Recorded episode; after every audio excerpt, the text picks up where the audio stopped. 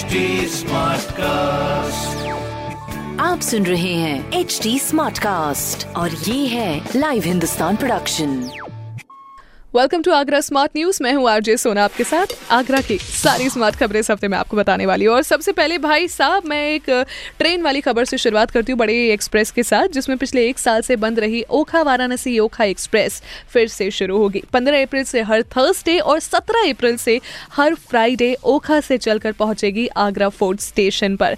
तो एक ये बेहतरीन खबर एक चीज़ मैं इसमें बताना चाहूँगी कि देखिए आप स्टेशन पर अगर ट्रैवल कर रहे हैं तो कोई प्रॉब्लम नहीं है बट मास्क लगा के जाइए, क्योंकि कोरोना के बढ़ते केसेस को देखते हुए स्टेशन पर भी सख्ती बढ़ती जा रही है। मास्क लगाइए सैनिटाइजर का उपयोग करिए और सोशल डिस्टेंसिंग का भी पालन करिए। कोरोना से जंग अभी भी जारी है, लेकिन इसे लड़ने की पूरी तैयारी है।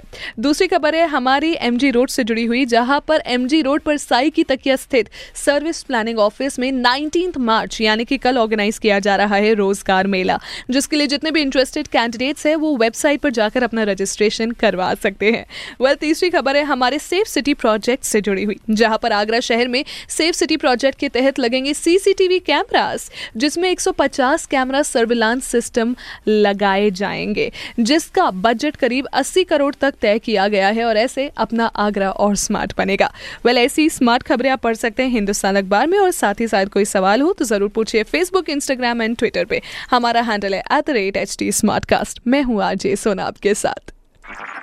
आप सुन रहे हैं एच डी स्मार्ट कास्ट और ये था live Hindustan production smart Smartcast.